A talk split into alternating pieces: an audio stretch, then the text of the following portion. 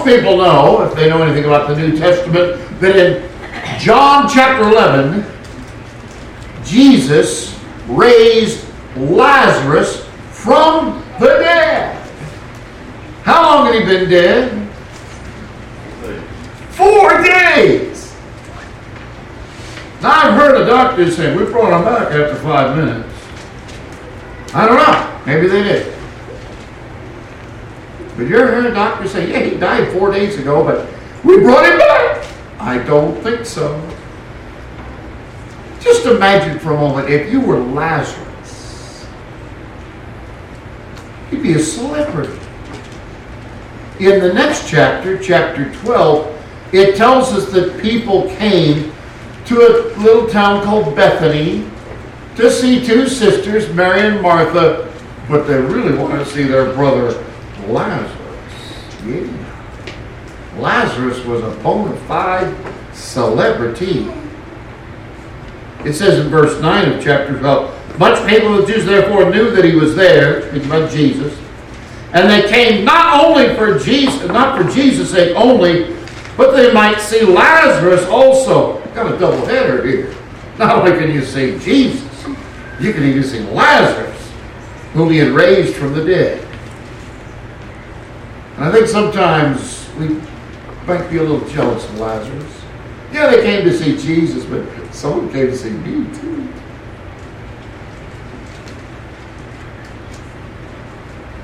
I want to preach from verse 21, which convicts me, and I hope it convicts you. If you're born again, I hope it is your mindset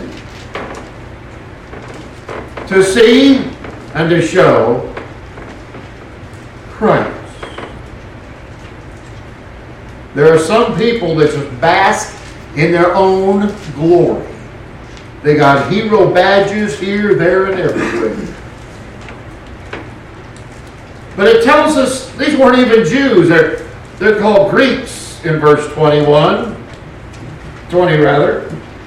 And it says in verse 21, the same came therefore to Philip, which was of Bethsaida of Galilee, and desired him, saying, Sir,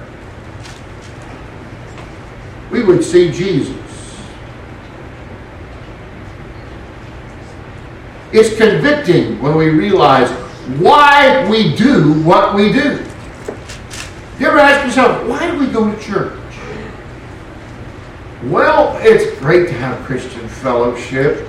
It's great to sing. It's great to study God's Word. But um, we should see and show Christ. Christ in me, the hope of glory. A famous evangelist was honored with a great display many years ago. I won't mention his name. I'll just say Mr. X. And they showed Mr. X all this stuff. This was a man who dedicated his life to proclaiming the gospel of Jesus Christ. And they showed Mr. X over here, Mr. X over there. Mr. X doing all kinds of stuff. Mr. X, hooray for him! Three cheers for him. When they got all through, they asked him, Mr. X, what do you think? And he said, Too much of Mr. X, not enough of Jesus.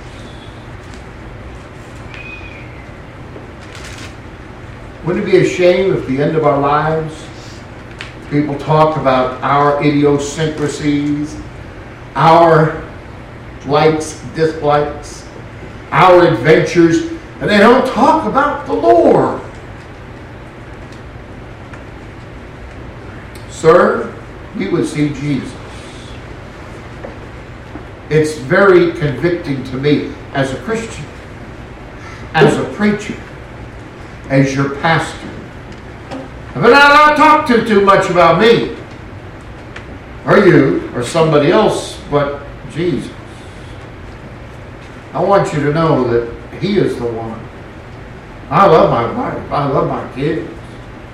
I love my brothers and sisters in Christ, but far, far ahead of all of others. And certainly ought to be of myself. I ought to see and show Jesus. That's why I asked her to sing that. It's Christ in me, the hope of glory. I'm no great shakes. I'm nothing to write home about, but the Lord is. John the Baptist said, He must increase, I must decrease. You know, a lot of people came to see Jesus. The Gospel of Matthew tells us that wise men came to see him. Multitudes. There was a centurion that sought him out. The religious leaders did. All throughout the Gospels, we read about the disciples, including the mother of James and John, who said, Hey, can you pull some strings and make my boys number one and number two in this kingdom you're talking about? The rich young ruler came to him. And as we read in our text, there were certain Greeks. These people are outside the normal circles. They weren't Hebrews. They were children of Abraham. But they came to Philip and said, Sir, we would see Jesus. They didn't care too much about Philip, Peter, James, and John. But they'd heard about and wanted to see Jesus. In the scriptures, we find that the most scriptural are those who would see and show Jesus. Too many have too much time for entertainment and other agendas. They'll tell sob stories, they'll have gimmicks. I wonder how many times as a little kid I heard stories about some guy that made a little boat and he lost the boat and then he found the boat and he bought the boat and boy you got tears. Oh poor little kid lost his boat or lost his kitten or lost his puppy dog. How does that apply to jesus? Some people attempt to make a connection but sometimes that gets lost in the shuffle. Our great imperative is to show jesus to others. Did you know that? John 5 39, Jesus said, Search the scriptures. Oh, I read the scriptures. I love this Abraham guy. He's pretty good. Oh, I read about David, a man after God's own heart. What a great guy. Some people read about a character in the Bible. I'm going to name my kid after so and so because they were a good example. They were an encouragement to me. And there are good examples, as best as humans can be. Jesus said, Search the scriptures they are they which testify of me. You know what he's talking about? With knowing the ark, don't focus on the elephant. It's Christ. He is our ark of safety. He is our only Savior. We have characters, we have things that have been ordained as institutions. They should drive our mind to the person and work of Christ. If you can't make a connection with Christ, I don't care how many angels you think can dance on the head of a pin. That don't count. Okay? See Christ high and lifted up. In 1 Corinthians chapter 1, Paul reminded these folks who lived in Sin City. People say, You came from the West Coast. I sure did. You lived near San Francisco. I sure did. And they sure got a lot of sin in Sin City, San Francisco. They sure do. My first pastor drove across the bay every week to attend the Baptist church in San Francisco. It was a light in a dark place. In 1 Corinthians 1, verse 23, Paul writes to these folks who lived in the middle of Sin City. He didn't them to compromise, to live for the Lord, to be the light and the salt they've been called to be. Here's what we do, he says. We preach Christ crucified. That's the message I have. With my mouth, with my life, and so do you. I think sometimes people play a little game of, well, this is my job as a Christian, and it's an itty bitty job. But the preacher, he's supposed to glorify the Lord. And the pastor, he's supposed to follow the example of the Lord. That's the pastor should. Even if he's not the pastor, well, if he's a preacher, he'll live for the Lord. And yes, he should. But you know what? That's also the Christian's job. You call yourself a Christian? not too long ago, I was asked, What's it mean to be a Christian? Sunday school. Why should I be holed up someplace when I can get a blessing from that? To be like Christ. People spend a lot of time doing a lot of doofus stuff, but we need to be focused on Christ. Having His mind, having His heart, having His priorities. We meet Christ crucified. To the Jews, they trip all over that. And to the Greeks, it's foolishness. The Greeks prided themselves in philosophy, the love of wisdom. You know, the heathen hear about the gospel. Jesus died for my sin. In their mind, they're thinking that's the stupidest thing I ever heard. It's foolishness to them. But in them which are called both Jews and Greeks, Christ, the power of God and the wisdom of God. And then when Paul writes in chapter 2, he didn't break it in chapters, but we do for convenience. Paul says, When I think about you, Corinthians, well, I think about the food there. Boy, it's so good.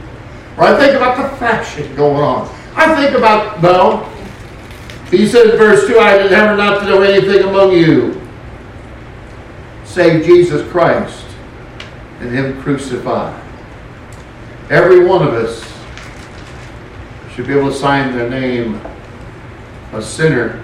And if you're saved, a sinner saved by grace. But that's usually not. I, have had some business cards printed up. I've had business cards printed up over the course of my adult life, but honestly, can't say it ever entered my mind to say, Steve Rains a sinner. I am a sinner. Don't need to advertise it, but I am.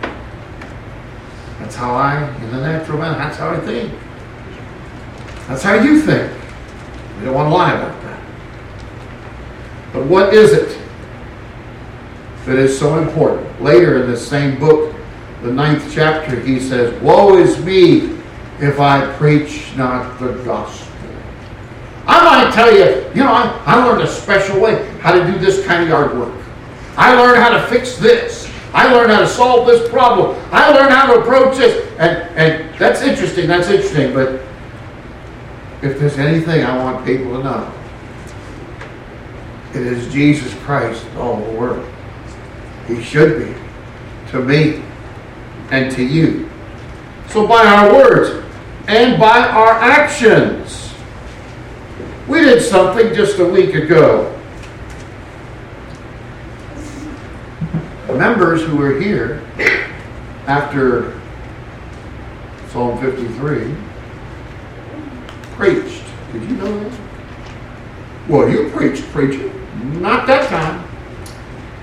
I was just standing here. The deacons, the four men that came up and handed out the bread and the wine, uh, uh, what are they?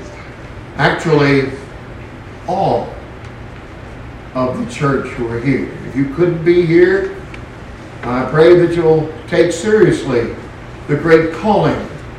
If you had an appointment to preach someplace, Andrew, if you're asked to go preach somewhere, would you say, nah, maybe I'll make it, maybe not? Would you respond like that? The Lord. That's the way it ought to be.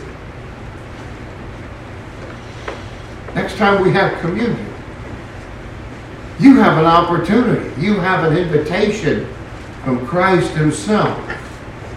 It, it, you know, if He carved it in stone, well, we have it carved in the table, don't we?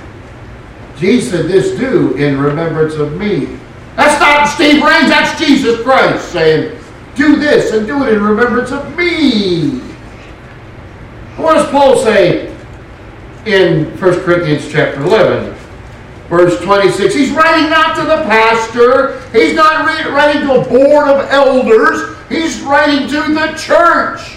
The people who are committed as members there in Corinth, in Sin City. As often as ye, not he, he might get up there and preach. some other, he might do something else. As often as ye, that means the good people of the church there. As often as ye eat this bread and drink this cup, ye do show the Lord's death till he come. Is the death of Jesus Christ important to you? I hope you say yes, absolutely. If you had an opportunity from heaven itself to declare the fact that Christ died for me. Would you do it? Well, I think so. Here it is. It's laid out for us. So, by our actions, the scriptures talk about seeing Jesus. And then, secondly, we should see Jesus in humans. Oh, if an angel showed up, I'd pay attention to that angel. But I haven't had too many contacts, so many special audiences with angels. But I have talked to men and women, boys and girls, who love Jesus. And it's not because of something they're wearing. It's not because they're not swearing. It's because the beauty of Jesus is seen in them. This is not in the hymnal we usually use, but uh, a guy named George Johnson, I've never been, but he wrote a great song. Let the beauty of Jesus be seen in me, all his wonderful passion and purity. May his spirit divine all my being refined. Let the beauty of Jesus be seen in me. If I get snarky, if I get ugly, if I'm short with you, that's me. Shame on me. I should be more like Jesus. I should be kind. I should be concerned. Most of all, I should be Christ-like. When somebody has been so unkind to you, some words spoken that pierce you through and through, Think how he was beguiled, spat upon, and reviled. Let the beauty of Jesus be seen in you. It's real easy to, you know, that guy out there, that gal out there, they really portray Jesus Christ. Guess what? Go thou and do likewise. May their tribe increase. From the dawn of the morning to close of day, an example in deeds and in all you say, Lay your gifts at his feet. Ever strive to keep sweet. This California boy had a world to learn about language when he moved to Louisiana. And I hear people say, be sweet, be sweet. I thought that maybe put more sugar in your tea or something. But to be sweet of spirit. Let the beauty of Jesus be seen in you. There are only three verses to that, but uh, that's enough for us to be a thinking, don't you suppose? When it comes to others, in the book of Philemon, Paul, the aged apostle, writes to this man who was a wheeler and dealer. He had a big house, a lot of money, a lot of servants. One of his servants was named Onesimus, and he'd run away. He got to Rome and was with Paul. And the Lord saved Onesimus, and Paul sent him back. But in that letter, among other things, Paul wrote to Philemon, he said, Listen, I know he left you as a kind of a cipher. He was part of the problem, but the Lord saved him. He's part of the solution now. Treat him not as a slave, treat him as your brother. Hmm, but he's a slave. He's still your brother. And old habits die hard. We tend to think, well, I'm a somebody, and so and so is a nobody in Christ. There are no big guys and little guys, big gals and little gals. Or we're just the Lord's people. A lot of folks don't get that sometimes. Well, so and so, they have all kinds of letters in front of their name or after their name or whatever. They got their name plastered. They're a celebrity, like Lazarus. Yeah, he's somebody. If I'm just a little Joe Schmo down here, compared to Christ, we're all Joe Schmoes. We need to know that. And what does it say in 1 John 4? It says, Beloved, let us love one another. It's important that we remember that Christ has made us equal with one another and seated at the foot of him. In 1 John chapter 4, verses 20 and 21. This is a calling card. If a man say, I love God and hateth his brother, something wrong with this picture. He's a liar. For he that loveth not his brother whom he hath seen, how can he love God whom he hath not seen? And this commandment have we from him. We talked about commandments in Sunday school this morning. You know, when the Lord was asked, which is the great commandment? I think they thought, there are Ten Commandments, carved in stone, whichever one he says, we'll hit him with another one.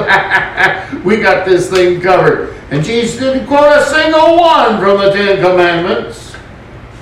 But he quoted two that summarize the ten. He said, You love God. All your mind, all your heart, all your soul, all your strength. With everything you got. The Lord is to be preeminent.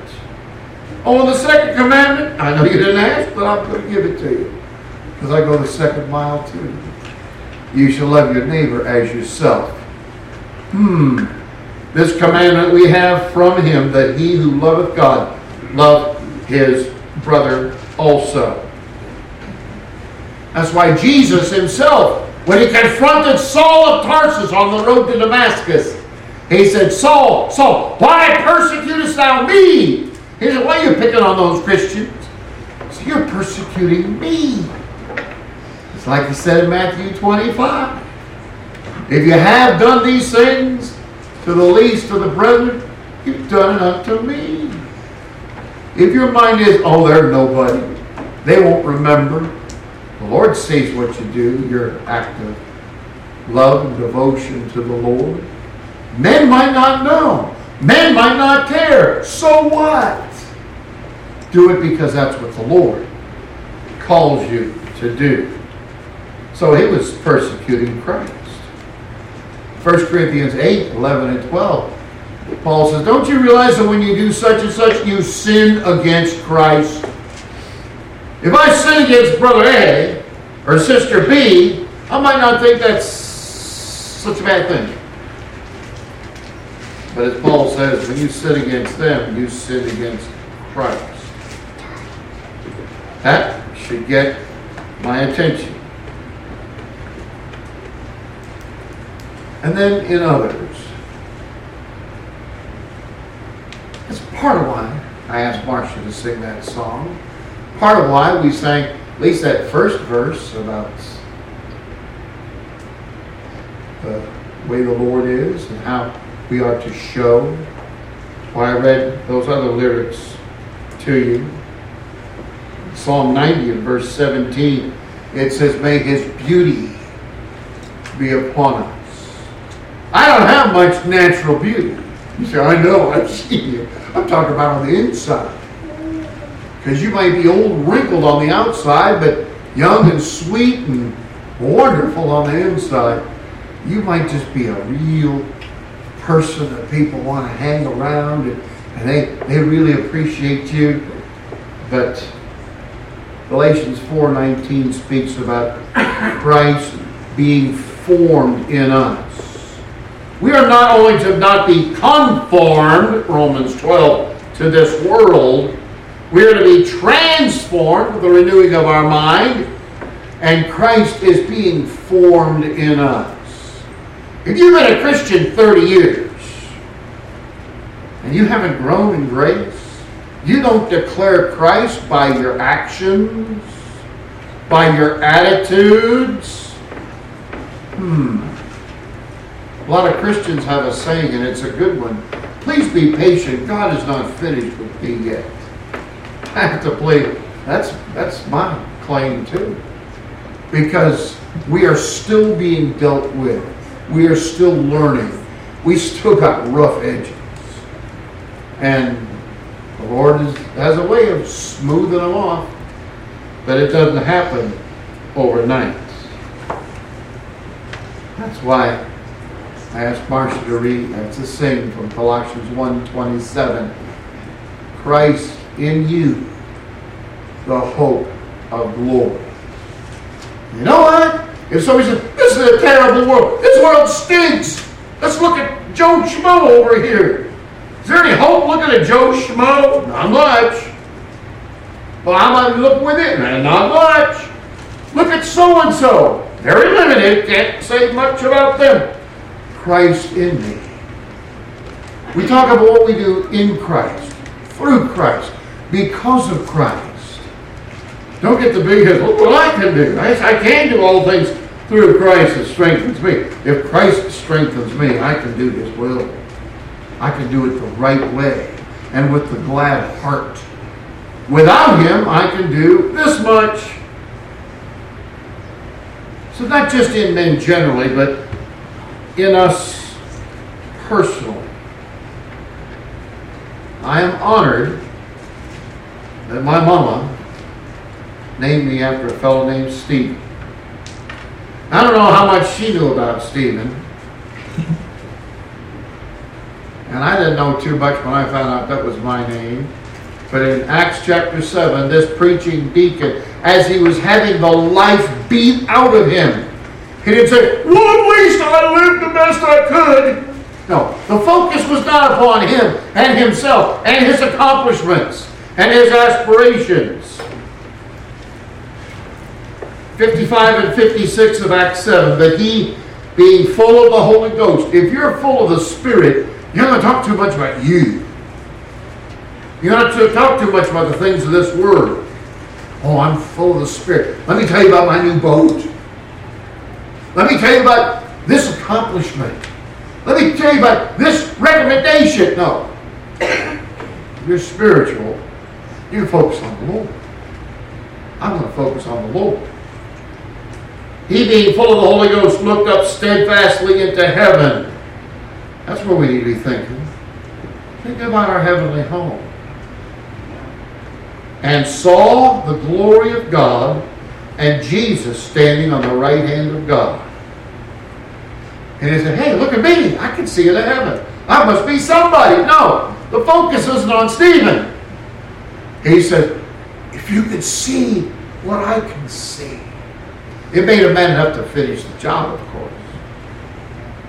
Behold, I see the heavens opened, and the Son of Man standing on the right hand of God. These Gentiles came and said, Sir, we would see Jesus. Yeah, we met Philip. They might have met Peter, James, and John, and all the rest.